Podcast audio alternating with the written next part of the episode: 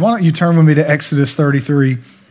And I'm actually going to share um, a message today that's, you know, there's different things that I do when I, when I speak. I think as my relationship with God has grown and as a pastor and trying to fulfill my role, sometimes I feel like a spiritual nutritionalist in that I'm just trying to give you the food that God needs you to have. And, and sometimes that's different than the food that you want to have. How many can say amen? Like most of us right now are hurting a little bit because we've been eating, eating the food we want to have and not eating the food we need to have. Can, can anybody else feel that way? Is it just me? And so I've been trying to, to put on as much weight as I can because the fast is coming. And uh, so I've been just really high fats, high carbohydrates. I'm really intentional about my plan. I watched the other night, Julie and I were, I guess it was last night, uh, something came on the TV and it was this supplement you could take to help you gain weight.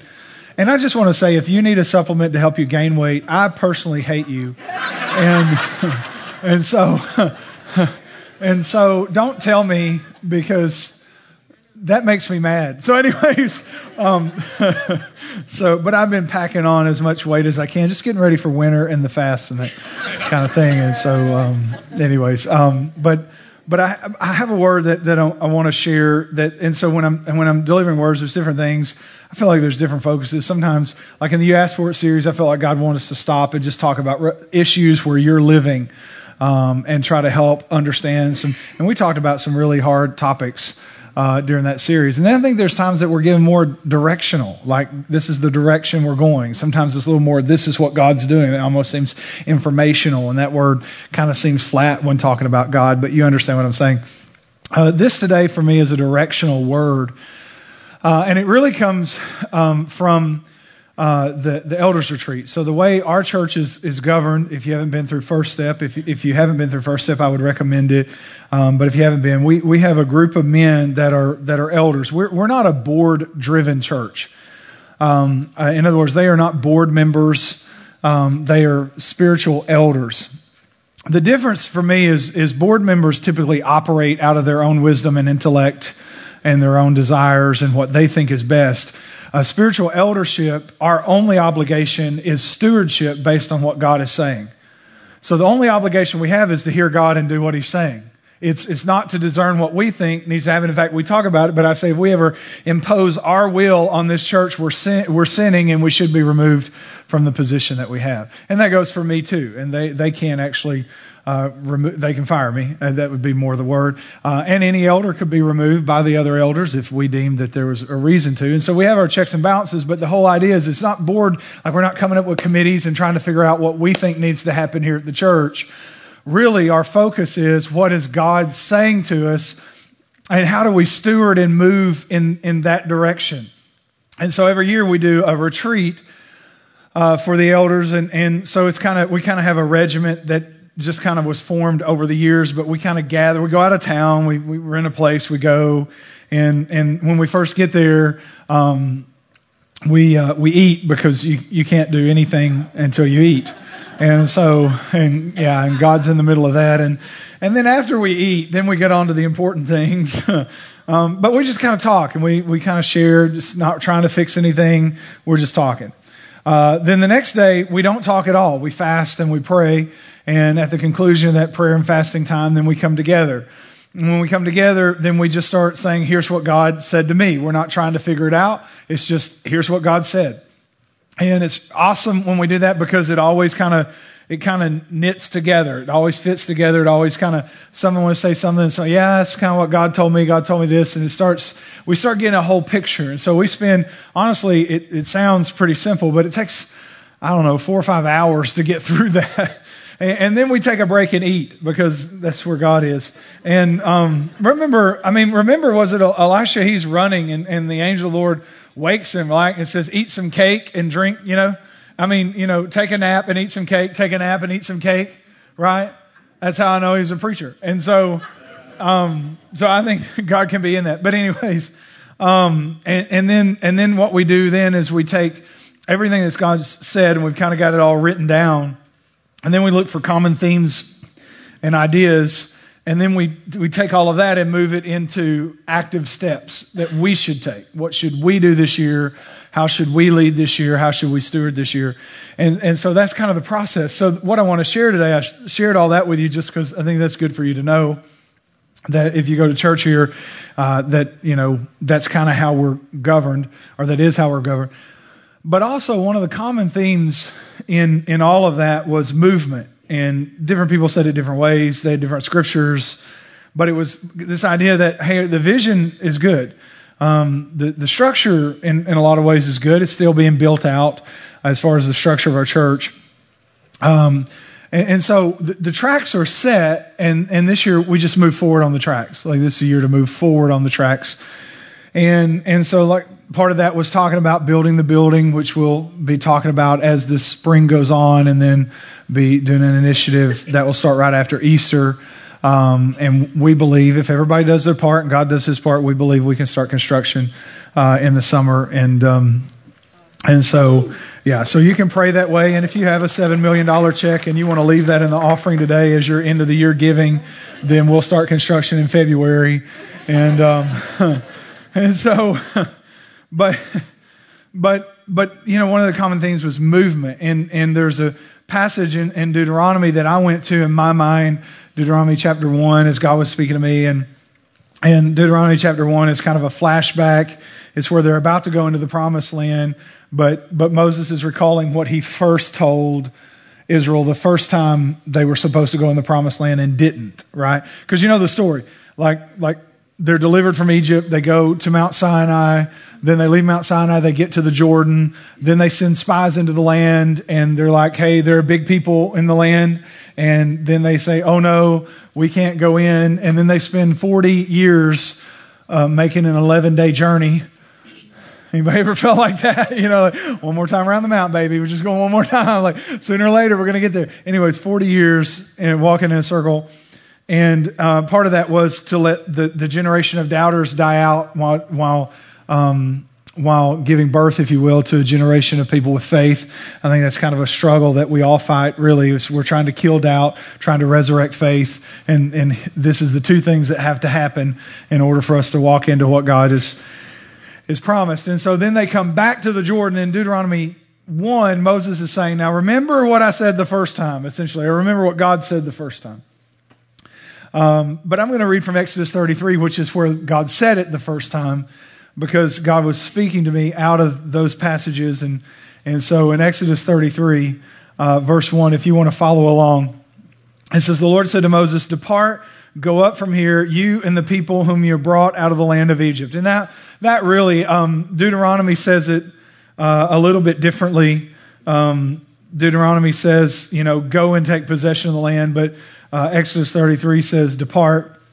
And that was really what really stuck um, in my spirit. It says, Depart and go up from here, you and the people uh, that came that I brought out of Egypt to the land which I swore to Abraham and Isaac and Jacob, um, saying to your offspring, I will give it. And I will send an angel before you, and I will drive out the Canaanites, the, the Amorites, the Hittites, the Perizzites, the Hivites, and the Jebusites. Um, and then it says, Go up to the land flowing with milk and honey uh, and then it kind of turns and, and don't don't get too caught up on the negative because I'll come I'll make it all make sense. But it says, But I'll not go up with you lest I consume you, for you're a stiff necked people. Um, and so don't don't go too far into that. I'll explain. But verse four: When the people heard this disastrous word, they mourned, and no one put on his ornaments. I'll explain what those are. For the Lord had said to Moses, Say to the people, You're a stiff necked people, and if for a single moment I should go up among you, I would consume you. So now take off your ornaments that I may know what to do with you. Therefore, the people of Israel stripped themselves of their ornaments from, from Mount Horeb onward, meaning they never wore them again. And I'll explain what they were. Verse 7 it says, Now Moses used to take the tent and pitch it outside the camp, far off from the camp. And he called it the tent of meeting, and everyone who sought the Lord would go out to the tent of meeting, which was outside the camp. All right, there's a lot in this text, and I'll kind of walk us through it. But um, years ago, uh, Rick Warren wrote a book called The Purpose Driven Life. The Purpose Driven Life. I like the book. I've given a lot of copies away of the book because I'm a purpose person. I think everybody has a purpose. I think you're designed on purpose, for purpose, by purpose, Right. You're a purpose. Every, every person has a purpose. In fact, I believe there was a purpose, and then God created the person for the purpose. That's actually the, what I believe because Ephesians 2.10 says he created us for works that he had prepared beforehand. So there was works, there was stuff to do, there was purpose, and then he created us to walk into purpose. Um, but I, uh, I said something about two years ago. I was doing a series. It was a Christmas series in a way that it was framed by the Christmas story, but it was more about faith and promise. Um, and, and what I said is that I want every person to have a promise from God. Uh, because what I think God is telling them in Exodus is like, depart. We got to go. But, but he's actually calling them to a promise driven life. And that's what I called this message to live promise driven because the purpose is based on the promise. And so to be purpose driven is individual, to be promise driven is a little bit more global, but because I have a promise, I have a purpose. Are you with me? And so I think we should actually live. In fact, I think when you, when you read the Bible, when you read Hebrews 11, it talks about these people of faith. And it even says some died not having received the promise, but they were convinced of it right? They were still driven by it, even though because in their timing and in their life, they couldn't receive the totality of it. Now, here's the truth is they will receive the totality of it because God's promises are not limited to our time span. But he said they were driven by the promise. So Hebrews 11, all these great men and women of faith, they're all driven by promise. They had purpose because they had promise. And, so what is a promise? Well, well, here's a promise from God. God is not inside time, right? He's outside of time. God created time. We live inside of time. God is eternal. He is outside of time. And so God's viewing time, if you will. And so what God looks at is he looks at the, the promise that he has, the purpose that he wants you to live, and he kind of goes into your future, if you will, where he sees you as you should be. And then he extracts a word from that, goes back in time to where you are, and delivers the word of promise, which will drive you toward where he has destined you to finish. And so, because of that, God wants us to be promise driven. We all are people of promise. In fact, Peter says, because we have these great and precious promises that come from God. All of us, every person in the Bible, really, that God has called, He is called according to promise. And so we are all supposed to live promise driven. And so when I look at Exodus 33, God is talking to a people of promise and he is encouraging them again to say, Hey, here's what I promised. And I want you to live according to what I promised. I want you to be driven by the promise that I've given you. And I think if you're going to live promise driven, I'll give you four things really quickly from this text. If you're going to live promise driven, here's what that looks like. Number one, if you're promise driven, you move forward you move forward. See, there's no reason really for them to leave Mount Sinai if there is no promised land. Because in Mount Sinai, they were free from bondage and they could just hang out there. It's, you know, the interesting thing about promise promises are given for fulfillment, but you know what promises do? They frustrate you. Like, I am the most discontent person that I know.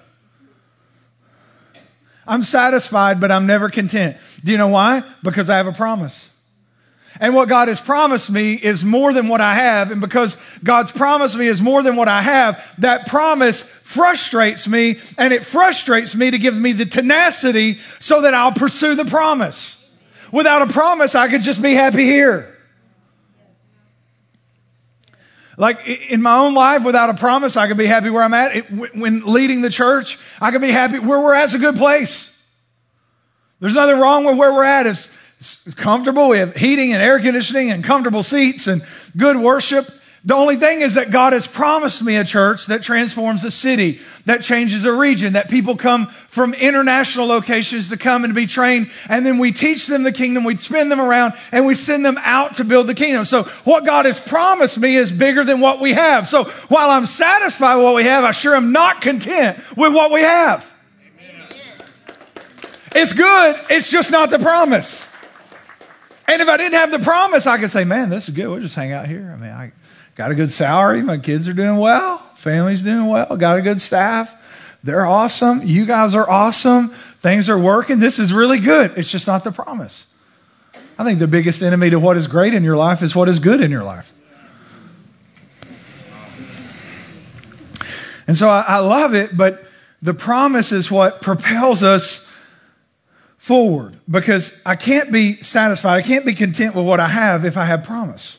If I don't have promise, I can be. I think most people are content to stay where they are for one reason they do not know what God's promised them. Because if you knew what God promised you, you could not be content with where you are. Um, I love this passage too because of the grace that I see, and it's it's like Old Testament, like this is Exodus. This is where God gives the law in Exodus, but but, God says something to me that cracks me up uh, because He says, "It's time for you to go. I can't go with you, or I'd kill you." that's like that's awesome to me. Because it's such a statement of You remember when we used to play hide and go seek as kids? And we'd count to whatever it was, 50 or 100, and then we'd say, ready or not, here we come. Do you, do you, okay, was I the only person that. Okay, y'all did play that game too? Oh, okay. If not, you understand the basic rules. You count and, you know, with your eyes closed. They hide. Ready or not, here I come. Then you try to find them. Basic rules, right? But we say, ready or not, here I come. And I think what God says in Exodus 33 that cracks me up and is so much a picture of grace, He says, You're not ready, but it's time to go. That's what He essentially says. Like the promise is by grace, and the way you get there is by grace. So you don't deserve to be where you're at, and you don't deserve to be going where you're going, but you're not ready. It's time to go. And I can't go with you or I'd kill you. So I'm going to give you an APS, an angelic positioning system and this angel is going to leave you and drive out your enemies and take you into my grace, even though you don't deserve it. In fact, you're so screwed up, I can't go with you, but you're still going to get there because I promised it to you. Like, that's insane to me. Like, you want to talk about, we're sitting here singing, You are good. I'm like, You had no idea how good God is. Because God's sitting here and He's saying, You are so jacked up that if I tried to take this journey with you, I would smite you and turn you to dust. So you're not ready, but it's time to go because the promise that I gave you is by my grace. It's based on who I am, not on who you are. And the way you're going to get there is based on my grace. It's not based on how you're doing. It's based on who I am. And so you're not ready, but we're still moving forward because I promised it by my grace. I will grant it by my grace. And if, even if I can't go with you, I'll make sure you get there. it's amazing to me. Uh, by the way, Moses intercedes and has a big talk with God, and God decides to go with them. I think that's always helpful because Moses basically said, God, if your presence doesn't go, I'm not going to go. So now God's in a conundrum. Well, Moses, I can't kill you, I can't kill them. Well, we'll all go together. And so, it's just amazing. A promise isn't based on who we are, it's based on who He is. You know, there are some promises. Here, here's the trick when it comes to promises that if you could figure this out, you could write a book and we would thank you for it. There are some promises that are so kingdom centric that God will literally do them without your cooperation. Ready or not, here you go. right? And then there are other promises that will not happen without your cooperation. So there are some promises from God that, that they're going to happen because God has willed it and it's just going to happen. And then there are other promises that there is no way they're ever going to happen without your cooperation. And here's the thing most of the time, we can't tell the difference between the two. It's just either way, it's, it's, it's the grace of God. And I think the amazing thing about the promise, can I give you a scripture? Um, Psalm 105, 19. This is talking about Joseph. And, and we know the story of Joseph. He's this young kid, and God gives him this dream, and his brothers are going to bow down before him. And he doesn't really understand what it's all about. And he kind of gets built up in pride. And, you know, it didn't go well the first time, so God gives him another dream. So he says, Well, I'll just tell him again how great I am. and next thing you know, Joseph has gone from wearing his coat of many colors uh, that his dad gave him to um, being in a pit, thrown in there by his brothers, to being sold as a slave, to, to being a slave in Potiphar's house, to being in a prison, and then finally gets to a palace. right? And, and it takes several years. I mean, it's, it's like 30 years before Joseph is, is a teenager. When I mean, it's 30 years. It's a journey. But here's what Psalm 105:19 says, until the time that, that Joseph's word from God came to pass, or God's word came to pass, however you want to look at it, the word of the Lord tested him. Isn't that interesting? That the promise of God proves me. In fact, that word tested, it means to refine. So, so here's, here's what this scripture says. Remember how God goes into the future and he says, okay, here's how I see you. And then he comes back to where you are and said, here's a promise that'll get you to where I see you. Because what this actually says is, until the time that God's word came to pass, the word that God gave him refined him. In other words, God gives you a promise to refine you into the person who can actually receive what he's promised. Like it's by grace, it's for grace, but God's promises to us actually change us or transform us into the people who can actually receive the promise that He has for us. And so all this happens because we choose to live promise driven lives with promise. So what, does the promise do? It tells me I got to move forward. I can't stay here. I can't be content. What does the promise do? It changes me. It transforms me. It proves me. How do I get a promise? It's just the grace of God. How am I going to reach a promise? It's just the grace of God. And in this big place of grace, the promise is changing me. Like God, here's what God's telling Israel. You're not ready. Here we go. I think his thought was, I hope you'll be ready when we get there. And we know that they were like, no, no, there's giants. Eh, we can't do it. And God's like, okay, well, we'll wander around in circles and I'll raise up a generation who can believe me and I'll let die, doubt die out and then we'll try again. But the promise actually proves us. So God wants us to live uh, promise driven. 1 Timothy 1.18, this is what Paul says to Timothy. Timothy, he says, this charge I entrust to you, Timothy, my child, What's this? In accordance with the prophecies previously made about you. In other words, here's in accordance, with, I'm charging you based on promise. I'm admonishing you, I'm challenging you, I'm encouraging you based on promise and that by that promise that you may wage the good warfare. I think we live by promise and we war by promise. The reason some people don't win is they don't know what was promised. And all of this keeps us moving forward. So, promise driven, number one, we move forward. Number two, we live repentant or we live repentantly. I don't know if that's a word, but if you get a microphone, you can make words up. Exodus 33, verse 4, it talks about these ornaments. They are not Christmas ornaments, they are not hung on trees. It says, When the people heard that God wasn't going to go with them, they mourned and they would not. No one put on his ornaments. For the Lord said to Moses, Say to the people of Israel, You are a stiff necked people. If for a single moment I should go up among you, I would consume you. that just cracks me up. I'm sorry. It's like God's like, I'd love to go with you. I'd kill you.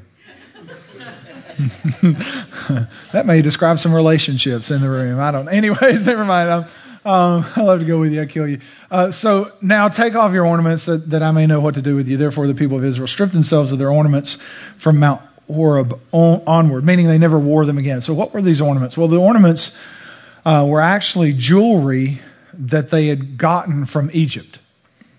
So, you know the story.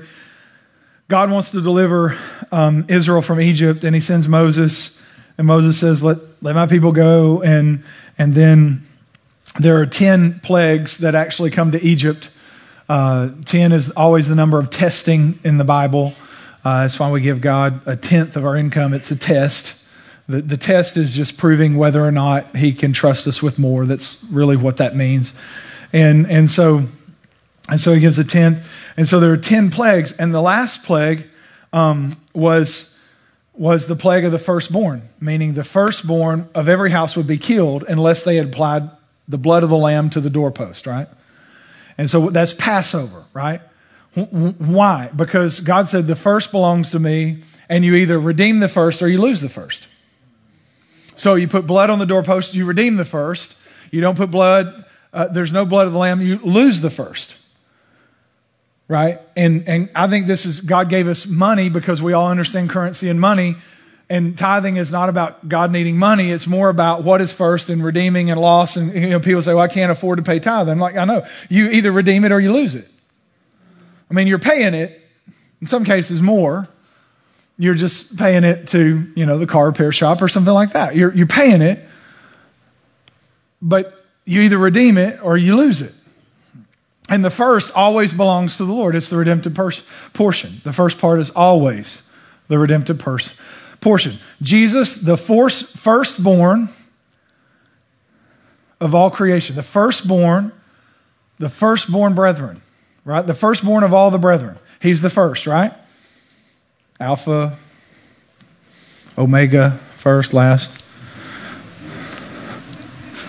First. Right? He was the redemptive portion. He was the first given to redeem all of us. Are you with me? Okay, so so there's the, the, the 10 tests, and last is this firstborn. And and what happened when that happened, Pharaoh all of a sudden said, Not only can you leave, we will pay you to go. That's pretty good. That's God right there. I mean, it's only God that can take something that is holding you in bondage, and before it's over, that thing is paying you to leave. Right? It's kind of like when, when, when the Philistines captured the ark and they all had rats and tumors. Next thing you know, they're paying, paying Israel to take the ark back. Like, you have the ark. We're building a new cart, get some new donkeys, mules, everything, oxen. You can have the thing. So, so, um, and so, so then Israel takes the spoils of Egypt and now, now it's jewelry or what we would call ornaments. And so all of a sudden, God's like, we can't move forward. We're stuck. We're stuck because you're stubborn and, and so what, what were these ornaments that they, there's this moment, if you will, of repentance and then they never wear them again. So what were these ornaments? Well, number one, it was things from Egypt they were still hanging on to. Things from Egypt they were still hanging on to. Like they're trying to move forward into the promise, but they're still hanging on to some stuff from Egypt.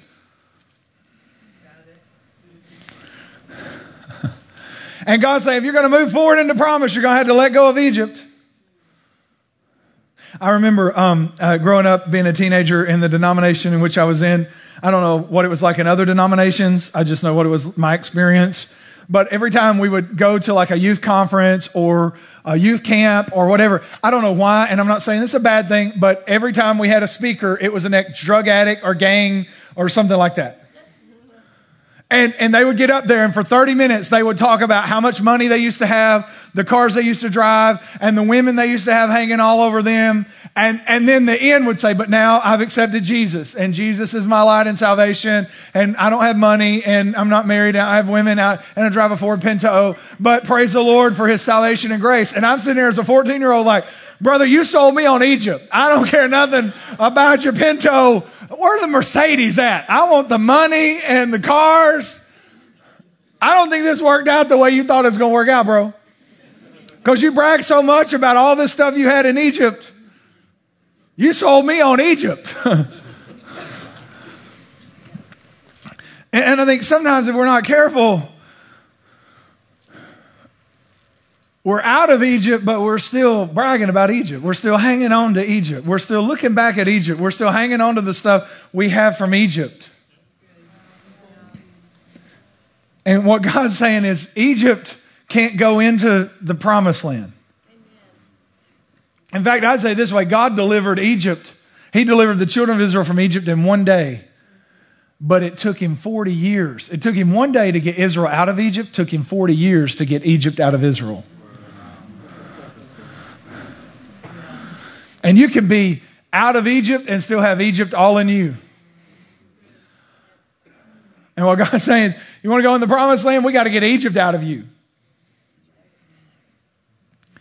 And so he said, these are things you're holding on. The other thing is, is that the Egypt or, or these ornaments were kind of reveling in their past victory. Now, I, want you to understand there is nothing wrong with testimony about victory from God. But a lot of times believers get stuck at the same place they are, kind of Mount Sinai. It's a good place. There's nothing wrong with it. God brought them there. God delivered them from Egypt to get them to Mount Sinai. But we need to understand the difference between, the, between being delivered from and being delivered to. See, they were celebrating being delivered from. God wanted them to understand they were delivered to. It wasn't a question whether or not they were delivered. The question was why. Were you delivered so that you could gloat over Egypt and talk about how wonderful you are because God liked you more than Egypt and God delivered you and you could kind of revel in the deliverance from, but God wanted them to look at what they were delivered to. And a lot of people get delivered from and then that's where they stop because they don't understand they're delivered to. We're back to the, the reason people are not promise driven is they don't have promise. And when you're not promise driven, you're content to stay where you're at because you've been delivered from. And God wants you to be delivered.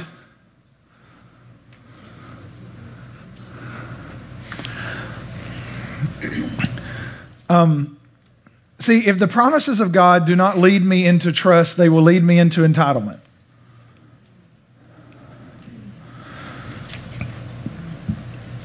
If the promises of God do not lead me into humility and trust and faith, delivered to, they will lead me into entitlement, delivered from. Greater than Egypt. And what you have to understand is that if, if God is your servant, you'll live frustrated. And unfortunately, many times, because of the promises of God and, and what God does in our life, pretty soon, we don't really say it this way, but God becomes our servant. And God's here to fix our problems and to bless us and to give us and to take care of us. And now this starts sounding like most of our prayers.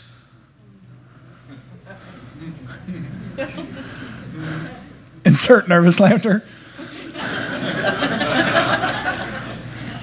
And the reason, the reason we get frustrated when things don't happen, when the timeline is messed up, when God doesn't come through, we get frustrated because we think God's our servant and He's supposed to make our life work out okay. And when our life is not working out okay, we're like, hold up, God, where you at? Hello. I'm the chosen people. Because if God is our servant, we will always live frustrated. In fact, I would say if you are frustrated in your relationship with God, it may be that you've got the roles reversed. Because if God is our servant, we will live frustrated. If God, if we are God's servant, we will live amazed. See, when I adjust to yielding to Him and I become His servant, then I'm protected from the arrogance and independence that actually violates the nature of God that would allow Him to work in my life. Let me say that again because it was a lot. I see when I adjust to my role of serving him and he is not obligated to serve me, then, then, then the yielding and submission and the surrender to him is what protects me from the arrogance and independence that violates his nature that, that, that keeps him from working in my life the way he wants to. Promise either moves me to entitlement or it moves me to trust. Right? That's why I think we should have promise because we really understand promise. Promise is about God moving me this way, and it keeps me in a place of trust and dependence on Him where I don't have time to get caught up with how great I am because God has done these things for me. I'll just move on. I thought I would eventually preach it and say it one way that you would get really excited about it, but I can tell that's not going to happen. I'm just going to leave that one and move on. I've got some more. We'll try those out.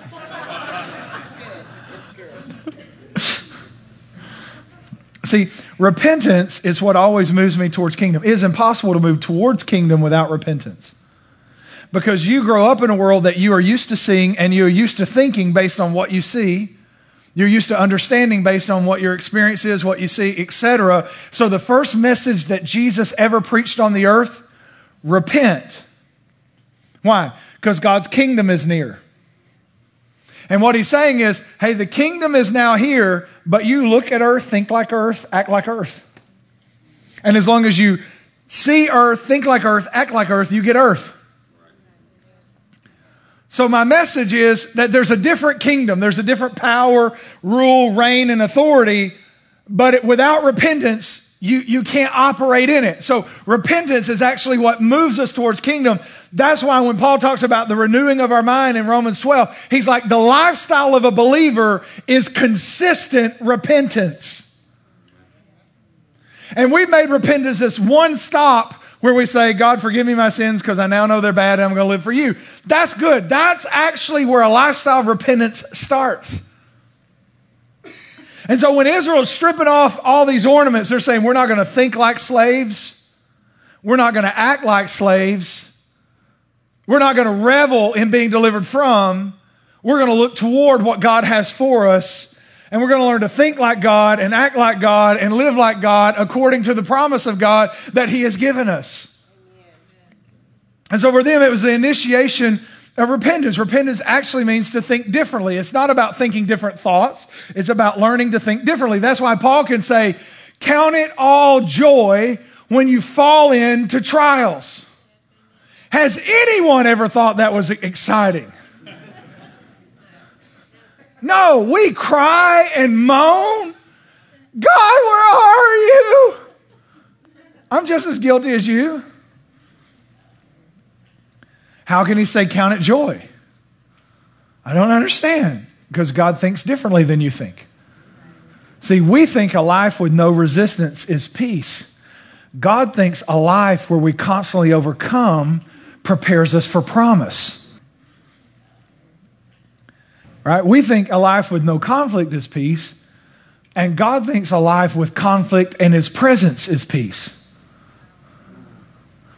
And so, so to move forward, we, we got to leave some things behind. And part of what we have to leave behind is really the way we think. It's the stuff from Egypt that we're hanging on to. It's the way we think that we're hanging on to. Here's the, the third thing a promise driven life. If you're going to live promise driven, then you have to seek the Lord. Um, in, in, Exodus 33 7, it, it says something interesting because it says Moses went outside of camp and pitched a tent and called it the tent of meeting. It's interesting because if you watch God's directive, the, the tent of meeting was always in the center of camp. Israel always camped around the presence of God. So he would say, you know, set up the tent of meeting, and then he had a place for the 12 tribes of Israel all the way around the tent of meeting. So the tent of meeting was always in the center of the camp, not outside the camp. But now all of a sudden, temporarily, Moses says, hey, up, I'm going to take a tent and I'm going to move it outside of camp, and that's where we're going to meet with God for a while. We're not going to meet with him in the, in the center of camp. We're, we're going we're going to meet with him outside of camp. And I just think that when we're promise driven, I don't know about you. I don't know about you. I can only speak to my experience, but trying to follow God, here's what I can tell you that God's not always in the same place. Now, you may always be in the same place, but that doesn't mean God's always in the same place. In fact, when, we're, when I'm talking to, to the worship leaders, I'm, I'm so grateful for them and, and all of them and their humility and the way that they lead. But we'll talk about them like, you know, our job as worship leaders is to get in the room and then you can't really see, but you know God's in the room and you start trying to feel to see where God's at in the room. Like, what's God doing in the room? He's in the room and he's doing something, but he's not doing the same thing. And he may change. We do three services a weekend. That may change by the service. And so the songs are a tool, but really all we're trying to do is figure out where God is and what God's doing in the room in the moment. Like, what is God revealing? Is God loving? Is God healing? Is God giving peace? God revealing something about him? Is God showing himself faithful? What is he doing in the room? And I found in my own life that I can go to the same place and pray every day, and that's not necessarily bad, but God's not always in the same place doing the same thing every day. And here's what Moses says He's like, hey, in this season, it's going to cost a little bit more to seek God. Like God used to be at the center of your routine, or used to be close enough to your home or whatever, or your tent. But now, if you want to meet with God, you got to pack a day bag and journey outside of camp because camp's pretty big when you got a, couple million people.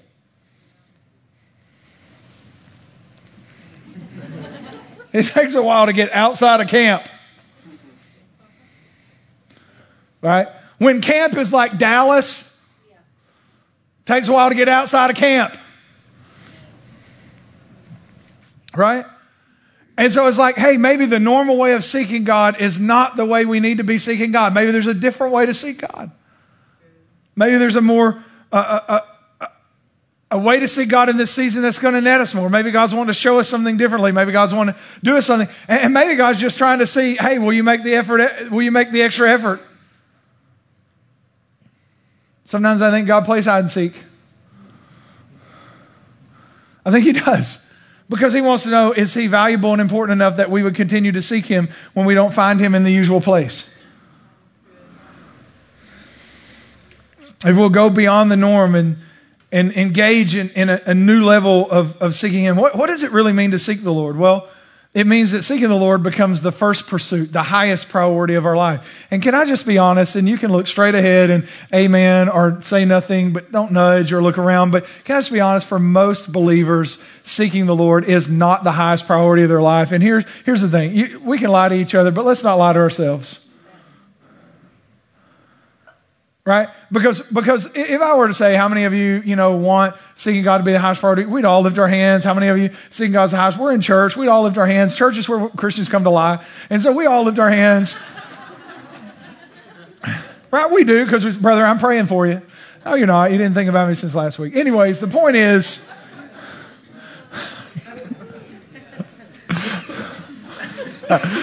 do you want it real? do you want it feel good? Tell me what you want. And so, I found most people just want it real. Keep it real. Mm, Jesus. And so, so truthfully, we, I think we want God, the pursuit of God to be the highest pursuit in our life. I think we do. I think our motives, I think our hearts are in the right place. But I don't think that He is. And the truth is, if we look at how we spend our time, how we spend our energy, if we look at how we spend our money, then we're going to find out really quickly maybe we want him to be the highest pursuit, but he's not. But here's the way you change is you get honest and say, you know, I've been to church one time the last 10 weeks. He's probably not the highest pursuit of my life. I want him to be, but he's probably not. Like, don't be condemned by it. Do something with it. Right? Like, condemnation's never helped anybody. I've never seen condemnation, shame, or guilt produce repentance that was, that was life giving at all. But truth can if it's delivered with grace. Like, hey, I understand you want, you're here because you want God number one in your life. There's no other reason for you to be here. The question is, is he really number one in your life? And if he's not, don't be condemned by it. Think about, well, what would I need to change? Like God's grace covers, it's good. But if we want him to be number one, let's not lie to ourselves. Let's say, you know what, God, I don't think you're number one. I want you to be, but you're not. God can work with that. Right? So what does it mean to seek the Lord? Well, Jeremiah 29, 13, you will seek me and find me. Here's the promise. When we really go, like if we leave camp to go to the tent of meeting, we're going to find him. Why? Because we went out there to seek him with all of our heart. You don't seek him with all your heart. I don't know if you find him or not, but if you seek him with all your heart, here's a promise. You will find him. He will be found by you. I think there are times, there are times that God actually hides from us, or maybe I should say this way, he hides for us. In fact, if you look at Proverbs 25 verse 2, it says, that, that is the glory of God to conceal a matter, but it's the glory of kings to search out a matter. Who is God? He is God. Who are the kings? We're the kings. And here's what it's saying God's saying, you know what?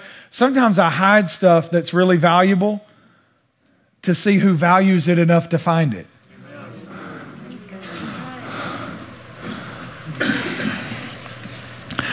Like, like I don't hide it from you, I hide it for you, but I hide it in such a way that the pursuit of it matures you to the place that when you find it, it's worth something to you.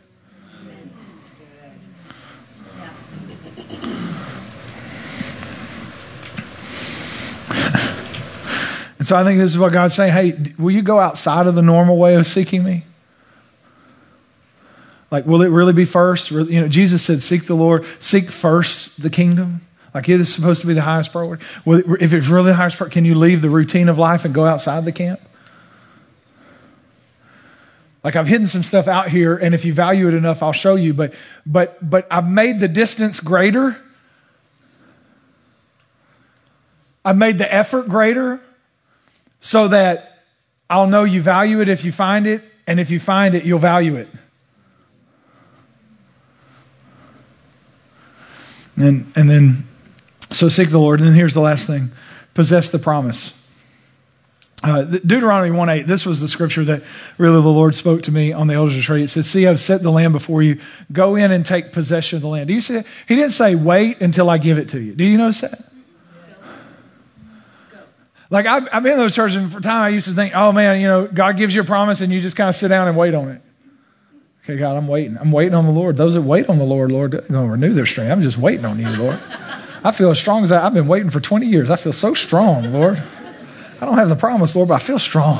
I feel, ooh, I'm going to run. We're weary. Mm. Lord, if I ever move, I'm going to run. Praise the Lord. But right now, I'm waiting on the Lord. You know, I'm telling you the truth. But this says, this says, look, go in and take possession. It doesn't say go and wait. It says go and take possession. Go, go and take but like there's something, because we have promise, we are driven by, and there's something that we do. We are cooperating. God's saying, Hey, I've given you the land, right? I've given you the land. You got to go take, you got to go out. You got, you, you go, you go, go, go, right? Go take possession of it. Like I was like, you got a new car in the parking lot. Now you can sit here and pray for the car or you can go get in it. Um, the first thing is obviously you have to believe the promise or you will never go. Right? Like if you're not going to take possession, it could be because you're waiting on the promise. But God's actually saying, no, we're not waiting, we're going. There's waiting, there's going. Waiting, going. We're not waiting, we're going. We're going to take possession if you, if you really believe. Uh, Israel couldn't enter the promised land. They couldn't enter the promised land basically because of two things. Um, number one, because of what they saw, and number two, because of how they thought. They couldn't, like, here's the land flowing with milk and honey. And then they said they brought it back a cluster of grapes that had to be carried between two men. That's some big grapes.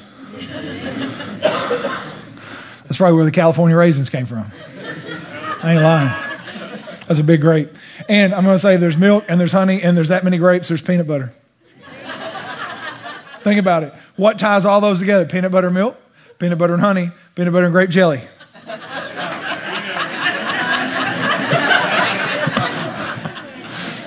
right? You know I'm preaching now. Praise God. Somebody for Christmas, somebody in the church brought me a big tub of peanut butter for Christmas. It take me a year to eat that much peanut butter. I did a wedding one time. They paid me with part of, part of the way they paid me, they gave me a big tub of peanut butter. I was so happy. I'm like, I'm good for the year. I'm, I'm stored up, buddy. Bring on the famine. I got peanut butter. That's what I learned in mission trip. On mission trip, you always take peanut butter because it can keep you alive and you can enjoy it. Don't take dehydrated food. You can't enjoy that, but you can enjoy peanut butter. Anyways, so there's this land flowing with milk. And so why didn't they go in? Well, number one, they believed what they saw instead of what God said. Is that not what we still deal with today? Like God gave me, God, we're going to take the land. We're going to take the land. We're praying, got our eyes closed. Oh, Jesus, we're going to take the land. We open our eyes. Oh my God, there's a giant. We're going back to the wilderness. I ain't going into, no, Jesus. Uh-uh. That can't be God at all. You know that's what we do. Because we've been raised in this world, in this earth, according to this earth. This is why repentance is so important. Because repentance is where I believe God over what I see. Where I believe God over what I see. And, and here's what I've found it usually never looks like what God said. I've found you, you what you see never really looks like what God said. Have you found this true? God said it, doesn't look like it. God, are you sure you said it? Yeah, I said it. No, God, doesn't look like it. You said it was going to rain, but there is no cloud in the sky. And God said, What are you going to believe? What you see or what I said? And the people that inherit promise, the people that take possession of the land, are the people that choose to believe what God said over what they see. The next thing is how you think, and specifically how you think about you, because most of the time we disqualify ourselves from promise because we think about us the wrong way. Because this is what they said. Hey, to them, to the giants, we look like grasshoppers. Now, the giants never said they look like grasshoppers. In fact, by the time they get across the Jordan, all the giants are scared of them, especially after Jericho. Because after you watch the city vaporize, you start thinking, what kind of juju these people got? You understand? But they said, no, in our own sight, we are but grasshoppers. And so they thought about that. See, so, so here's what they're, they're considering themselves and they're considering what they see instead of considering what God said and considering who God is. They're looking at who they are and what they see instead of who, what God said and who God is. God's never going to call you to enter a promise that you can get without Him. The whole point is that it drives you to a relationship with Him to inherit the promise. The promise is not as important as the relationship by through or through which the promise comes.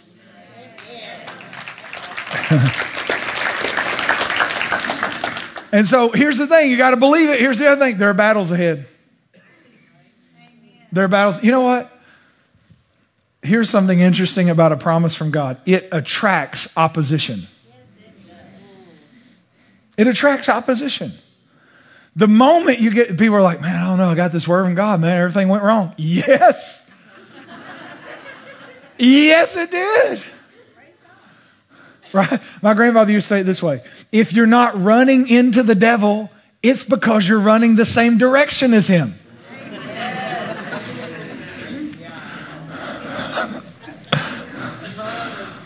but if you're running a different direction, then you're probably running into him. It's okay because greater is he that's in you than he that's in the world. You're going to get to win, but you're probably going to run into a giant or two along the way. And so don't think because I got a promise, I can put it on cruise control and it's just going to, know I'm going to have to go take possession of a land that is controlled by giants. I'm going to take possession of a land that has fortified cities. And this is what God said. Is so crazy to me.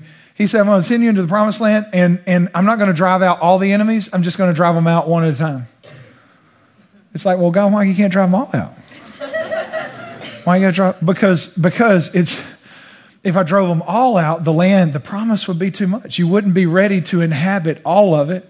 So I drive it out piece by piece so that you're firmly embedded and grounded in every part that you possess.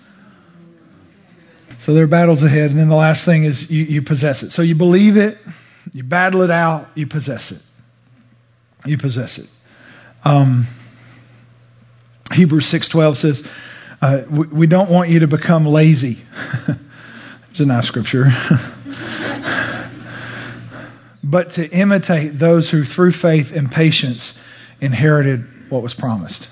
It's faith and endurance. The, the word there patience, faith, faith and endurance, faith and endurance. In other words, here's the whole thing: to possess this is faith and endurance. So, so how do we? We're not waiting. We're, we're possessing, but we have faith. We have endurance. How does this work? Well, it always comes down to these things we call next steps. Like if I'm going to possess something, I have to go. Like remember, he said, "Depart and, and leave." See, you, you can't stay and leave. If you're going to leave, you go. Right? Deep theological truth there. And so if you're going to leave, what are you leaving to? You're going to leave, you're going to possess it. And so now I have a part to play. Well, what part is that? Well, that's the works. Faith without works is right. So to say I have faith and I'm just sitting here waiting on the promise, hoping I'm going to possess it, I guess I'll still be waiting on the promise when Jesus comes back. But what he's saying is, no, now, listen, you got to believe it. All right? You're going to have to battle it out. But now you're going to have to possess it. You're going to have to put works with your faith. What is God telling you to do to move forward to what He's promised? What's God asking you to do so that you can move toward what God wants to do in your life? What is the promise for you and what is the step you have to take? To be honest, all the things we call next steps here at the church, I don't mean this in a bad way, in a way, they're training wheels. Right?